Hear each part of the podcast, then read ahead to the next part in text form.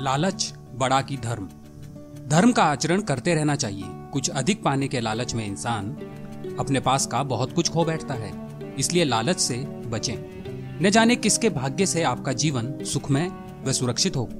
परहित धर्म का भी पालन करते रहिए, क्योंकि व्यक्तिगत स्वार्थ पतन का कारण बनता है। नमस्कार दोस्तों, स्वागत है आपका कथा दर्शन में। अगर अभी तक आपने हमारे चैनल को सब्सक्राइब नहीं करा है तो सबसे पहले आप हमारे चैनल को सब्सक्राइब करें।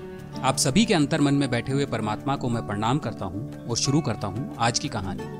गंगा के किनारे एक छोटा सा गाँव था, हरिपुरा। गाँव के सभी लोग माँ गंगा की पूजा करते थे और साथ ही साथ हवन अवश्य करते थे। गाँव के सभी घरों में हवन कुंड होना एक आम सी बात थी। एक दिन एक बच्चे ने गलती से हवन कुंड में थूक दिया। मुँह में सुपारी थी, पीक आया तो कुंड में थूक दिया। उसे देखकर आश्चर्य हुआ कि उसका पीक तत्काल सोने में बदल गया।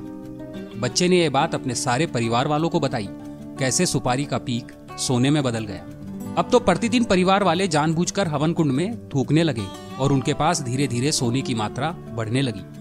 जब गाँव छोटा होता है तो बात बहुत तेज़ी से फैलती है। कई और परिवार भी अपने घर में बने हवन कुंड में थूक थूक कर सोने का उत्पादन करने लगे। धीरे धीरे पूरे गाँव में सामान्य चलन हो गया, सिवाय ब्राह्मण हरिप्रसाद के। हरिप्रसाद की पत्नी माधवी को भी अनेक लोगों ने समझाया तू क्यों नहीं थूकती? माधवी ने कहा, मैं अपने पति की अनुमति के बिना यह कार्य नहीं करूँगी। जहाँ तक मुझे पता है वे इसकी अनुमति भी नहीं देंगे।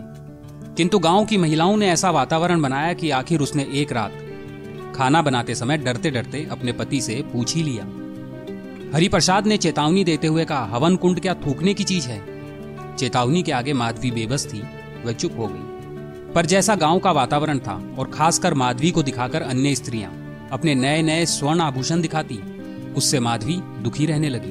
वह सोचती थी, यह शायद मेरा दुर्भाग्य है अथवा कोई पूर्व जन्म का पाप है। एक स्त्री होते हुए भी मुझे एक रत्ती सोने के लिए तरसना पड़ता है। शायद मेरे पति का कोई गलत निर्णय है। इस धर्म ने मुझे दिया ही क्या है?